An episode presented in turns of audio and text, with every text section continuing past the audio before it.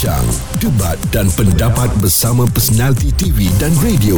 Izwan Azir dan Muaz Fokus Pagi di Bulletin FM. Dalam jam ini kita nak memperkatakan tentang kaedah sambung bayar ansuran bulanan pinjaman. Ini memang uh, menjadi kebiasaan uh, dalam masyarakat kita terutamanya ahli keluarga yang mana kalau kita beli barang tertentu yang masih lagi sebenarnya memerlukan bayaran bulanan sebagai contoh kereta, uh, kita tak ambil terus hak kereta itu tetapi sebaliknya kita sambung bayar sahaja Mm-mm. secara bulanan. Dan ini sebenarnya kalau ada masalah kan, masalah kita tak mampu nak bayar, tiba-tiba mungkin kita dibuang kerja jadi kereta tu tak boleh nak let go lagi. Contoh yang senang kereta lah kan. Ha, jadi uh, kita minta tolong ahli keluarga ahli keluarga sambung bayar. Tapi sebenarnya ada masalah tau. Terutamanya bila kita ni baru nak bekerja uh, duit tak stabil lagi Mm-mm. nak buat loan dengan bank mungkin bank kata tak solid lagi kita Mm-mm. punya background kan credit score ke. Jadi ramai yang nak beli rumah ataupun kereta lah. Umpamanya dia akan cari orang uh, yang dia boleh beli daripada orang itu kereta mungkin uh, tetapi tanpa menukar nama. Mm. sebab itu konsep sambung bayar bayar ini nama dia maintain orang asal mm-hmm. tetapi yang menggunakannya dan membayarnya adalah orang lain. Okey, yeah. sekejap lagi kita nak tahu apakah dia bahaya atau tak bahaya mm. dan bagaimana risiko yang boleh um, dikenakan ataupun uh, ditanggung oleh owner uh, yang membuat pinjaman itu. Tetapi saya nak kongsikan dahulu, saya pernah uh, membuat amalan ini mm-hmm. yang mana ketika saya baru mula bekerja di TV3 dahulu, gaji pun masa tu ciput aja kan, belum mampu nak beli kenderaan. Yeah. Jadi saya dapatkan satu kenderaan daripada ahli keluarga saya uh, dan mereka faham jadi saya cuma bayar sedikit kepada owner dan seterusnya saya sambung bayaran bulanan kre, uh, kenderaan kepercayaan berkenaan. tu ada lah kepercayaan tu Berapa ada lama tu lama juga uh, makan tahun juga mm-hmm. uh, tetapi saya dapatlah kenderaan tu cuma saya memang kena sentiasa bayar bulanan sebab mm. kalau saya tak bayar nama buruk tu akan ditanggung oleh yang membuat pinjaman tadi mm-hmm. uh, tapi bila uh, bercakap tentang ahli keluarga benda ni senanglah nak kau tim kata orang ya mm-hmm. tetapi kalau melibatkan kawan-kawan atau orang yang kita tak kenali memang ada bahaya yang menunggu kita. Saya rasa memang tetap bahaya walaupun keluarga ataupun sahabat handai kita mm-hmm. uh, kita tak tahu bila-bila masa mungkin tidak dapat dibayar uh, tiba-tiba tetapi nama tu uh, still masih lagi di bawah nama kita mm-hmm. umpamanya. Betul. Macam tu juga kalau rumah ya, rumah ni antara janji apa, apa dia punya kontrak tu yang panjang. Betul. Jadi ada orang yang tak mampu nak bayar rumah dan kemudian diberikan kepada orang lain. Sebenarnya anda kena lihat skim pembelian rumah secara sambung bayar ni tidak sah dari segi undang-undang kerana tiada konsep kebebasan kontrak. Jadi awas ya segala masalah tu uh, kelak akan datang kepada anda juga. Bincang, debat dan pendapat bersama personaliti TV dan radio. Izwan Azir dan Muaz Fokus Pagi di Bulletin FM kita membicarakan mengenai terperangkap dengan kaedah sambung bayar. Saya rasa ada yang tengah pening ni, duk minta tolong kawan bayarlah nama-nama dia ni. Hmm. Dah 2 3 bulan tertunggak. Dan ini mungkin suatu langkah apabila orang tu baru fresh graduate sebagai contoh ya. Dia tak boleh buat pinjaman lagi tapi dia memerlukan kenderaan sebagai contoh ataupun mungkin dia nak beli rumah.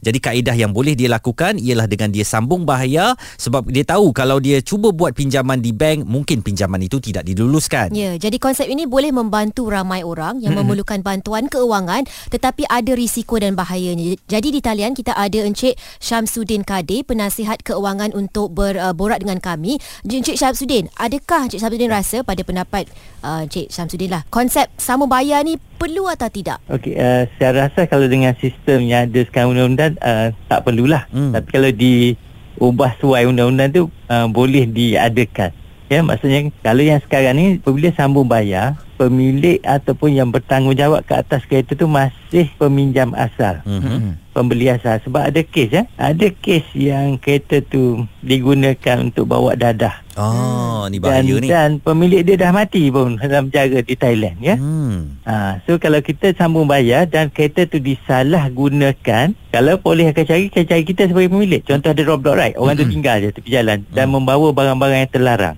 So polis akan kalau tak dapat tangkap orang yang bawa kereta tu dan polis akan carilah maklumat tentang pemilik kereta tu. Hmm, hmm, hmm. Dan apabila kita tidak ada uh, bukti ikut undang-undang yang sah mengatakan kereta tu kita dah jual, right? hmm. dah jual, uh, kita yang kena. Itu satu dan banyak kes yang saya, uh, saya tengok yang apa ni? Yang tak, uh, dia ambil mula-mula dia bayar cantik kan lepas tu dia dah pindah dah. Hmm. hmm. Sampai pemilik asal uh, dapat surat daripada bank tapi dia tak tahu pun kereta tu kat mana sebab hmm. dah 2 3 tangan dah. Hmm. Sambung bayar ni. Hmm.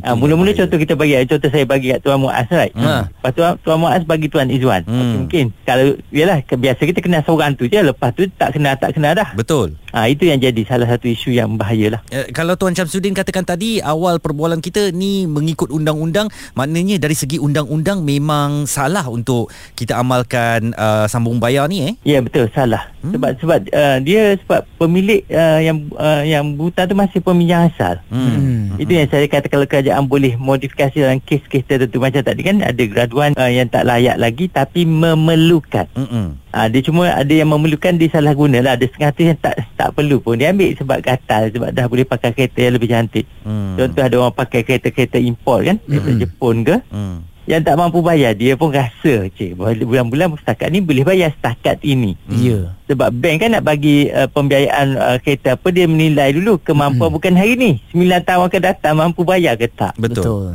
Ha, Kita darah muda ni Eh hari ni mampu bayar. Okey dia ambil lah. Kita tak tahu Lepas masalah akan datang. Ah ya, dah pakai kereta tu dah maintenance pula naik lah last. Ah tu lah, kita pun bagi kat orang lain pula untuk sambung bayar. Ha ah. Contohnya bayar kat bank sepatut 900 right sebab uh-huh. kita kan nak suruh orang yang kedua pula ambil alih daripada kita sebut 900 orang tak sanggup. Eh tak tak tak yang kita uh, yang Jepun ni just 600 je. Hmm. Uh, orang tu pun tak tahu sebab dokumen kan uh, surat apa-apa masih bank berurusan dengan peminjam asal. Betul. Ya. Keputusan ini boleh dilihat soalnya mereka mengumpulkan semua basis Rumusan berita politik sepanjang minggu. Sudut politik bersama FMT di Bulletin FM. Sedang memperkatakan tentang terperangkap dengan kaedah sambung bayar. Tadi saya dah buat pendedahan, saya pernah uh, terlibat dengan kaedah sambung bayar ni untuk mendapatkan kenderaan pertama saya. Comel je kancil masa tu. Uh, saya sambung bayar daripada abang saya lah. Uh, dan mungkin apabila ia melibatkan keluarga tak banyak masalah. Kalau saya tak uh, bayar atau culas dalam bayaran bulanan, memang nama abang saya tu yang kena tetapi saya boleh ditegur langsung oleh abang saya lah. Kau kenapa tak bayar ni nama aku yang buruk kan? Tapi bayangkan kalau kita sambung bayar daripada kawan-kawan ataupun daripada orang orang yang kita tak kenal, kalau uh, kita buat hal uh, mungkin orang itu akan mendapat masalahnya. Betul. Okey dan uh, kita masih lagi bersama dengan Tuan Syamsuddin Kadir. Bagaimana pula kalau kita ni dah beli kereta, lepas tu kita tak mampu bayar tuan dan dekat bank tu kita ada hutang lagi, kita kena bayar kalau uh, nak let go kereta tu kan. Jadi ini yang masalahnya terpaksa cari orang yang ketiga. Contohnya saya cari Nadia untuk sambung bayar. Apa alternatif lain yang saya ada ni tuan? Okey, dia, dia sebenarnya uh, satu yang yang benda berlaku lah ya, yang dah berlaku tu uh, susah sikit. Maksudnya kalau kita nak beli kereta ambil tempoh 5 tahun saja. Hmm. Sebab kalau kita ambil 9 tahun memang kalau kita tak mampu bayar kita nak uh, serah balik ke bank memang tak cover the cost. Oh okey. Hmm. Maksudnya harga market sebab kereta ni kena ingat tak kira kereta jenama apa kita beli sekalipun Hmm. yang terkenal macam mana dia adalah pelaburan besi buruk. Hmm. Ya, Betul. dia semakin lama semakin kurang bernilai. Mm-mm. Ya. Ah, tambah kalau kereta yang lagi tinggi, mana sisi lagi tinggi, dia cepat sangat uh, turun sebab isu road tax dia tinggi kan. Mm-mm. Hmm. Orang tak beli, kita tengok kereta yang setengah juta kan, tengok lepas 10 tahun jadi berapa. Kadang RM50,000 pun orang tak sanggup beli. Hmm. Ah, sebab dia punya apa, uh, road tax dengan ni beribu-ribu dah. Mm-mm. Ah, so dalam kes tadi, uh, maksudnya kereta kita beli kalau boleh, jangan ambil lebih pada 5 tahun. Sebab Jadi- kalau kita ambil 5 tahun, kalau kita terdesak tahun keempat apa kita jual dia masih dalam market uh, market value tu lagi tinggi. Ya. Itu untuk orang yang uh, memiliki uh, sesebuah kereta umpamanya yang tidak mampu yeah. lagi bayar lagi uh, meneruskan bayaran. Bagaimana hmm. pula on the other side uh, orang yang mahukan kereta mungkin anak-anak muda ni uh, yang tapi tak cukup duit sebenarnya. Mungkin tak cukup uh, kriteria untuk dipenuhi uh, oleh uh, bank uh, ataupun uh, dipenuhi apabila membuat uh, loan di bank nanti. Jadi apakah nasihat Encik Samsudin untuk uh, mereka ini uh, terutamanya anak-anak muda yang uh, mungkin harus cuba untuk mengelakkan diri daripada terperangkap dalam konsep sambung bayar ini tetapi Okey. masih mahu membuat pembelian seperti sebuah Okey. kereta Kalau ikut uh, secara rasanya apabila kita memohon dengan bank tak layak, tak layak maknanya kita tak layak lah. Maknanya kita tidak mempunyai uh, apa pendapatan yang stabil hmm. dengan jumlah yang stabil. Eh. Jadi bank ni dia bukan tak nak bagi. Bank ni peniaga. Dia nak memaksimumkan keuntungan. Semakin banyak orang dia nak bagi pembiayaan lah untuk beli kereta dan sebagainya. Tapi bank dia uh, mengira risiko juga. Jadi apabila kita ni dia tak layak, maksudnya risiko untuk kita beli kereta boleh bayar sampai habis ni bank tengok pun memang akan terbabas. Hmm. Uh, itu satu. Jadi apabila di situ kita sebagai anak muda kita kena tengok oh maksudnya gaji aku ni tak layak sekarang ni. Aku kena usahakan kan sambung belajar ke tambah skill ke pindah kerja tempat yang lebih bagus ke uh, yang tu yang perlu perubahan-perubahan yang dibuat lah kecuali macam tadi yang Tuan Izzuan sebut yang tu saya setuju ada kes kadang kan adik nak pakai kereta uh, kan kereta abang dia dah tak nak pakai dah kereta Hmm. kancing ke apa Hmm. dia bagi pas iaitu bagi saya isunya sangat minimal lah kalau adik-beradik ni Tapi- adik-beradik bagi saya uh, sambung bayar tu dah jadi norm dah Betul. kadang kereta ayah lah ayah Mm-mm. pun dah pencen tak pakai kereta dah beli kereta baru dia kan pencen dapat duit banyak gratuity apa Mm-mm. ambil kau nak sambung bayar ayah pun banyak buat macam tu dengan anak dalam keluarga saya rasa dia masih Uh, masih kurang berisiko tapi apa-apa pun kalau uh, maksudnya ke- kena ada surat kalau dah terpaksa walaupun Hmm. benda ni saya tak galakkan lah Hmm. Ya bagi yang di luar sana yang sedang buat tanpa kena pastikan ada uh, sekurang-kurangnya surat perjanjian. Tu maksudnya kita dah melepaskan hak walaupun dari segi undang-undang tak ni. Cuma Hmm. untuk mengelakkan jika orang tu bawa dadah. Hmm, betul. Jadi ada buktinya yang kita dah ni, ya. Dan ini memang dinasihatkan oleh polis uh, mengikut Akta Sewa Beli 1967 eh uh, Cik Samsudin. Maknanya Mhm. uh, dari segi undang-undangnya sambung bayar ini di mata undang-undang memang salah ya. Ha, ya betul. Sama perjanjian rumah. Kan kalau kita bagi sewa kat orang tak ada perjanjian. Kalau ada dadah apa kita yang kena tak ada bukti yang kita Hmm. menyewakan. Kalau ada apa-apa kejadian jenayah kat Ah. situ tiba-tiba dia buat rumah Ya. tu rumah pelacuran pula ke apa kan. Ya betul. Kita lah yang kena kita tanggung. pun sama dalam kes tu. Jadi kalau kita tak layak seboleh janganlah. Dan satu juga kalau melibatkan ipar duai uh, banyak yang jadi renggang. Hmm. Tak pasal-pasal lah. Mm-mm, betul. Ya, uh, renggang yang suami isteri pun jadi renggang sebab adik awak lah dah hari tu dia sanggup nak sambung bayar saya bagilah dia Dah saya dia masalah. salahkan adik dia. Mm-mm. Sedangkan dia yang tak mampu nak bayar. Iyalah. Ya.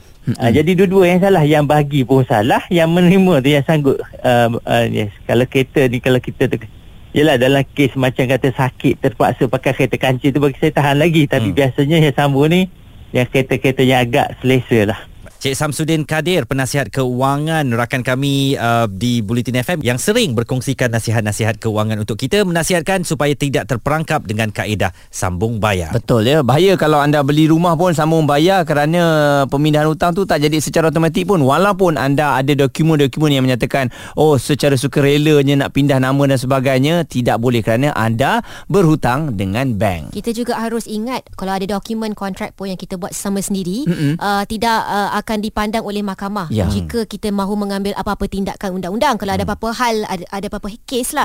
Jadi it's not uh, valid lah. Dokumen sebegitu kita harus ingat. Keputusan ini boleh dilihat soalnya mereka mengumpulkan semua basis Rumusan berita politik sepanjang minggu. Sudut politik bersama FMT di Bulletin FM.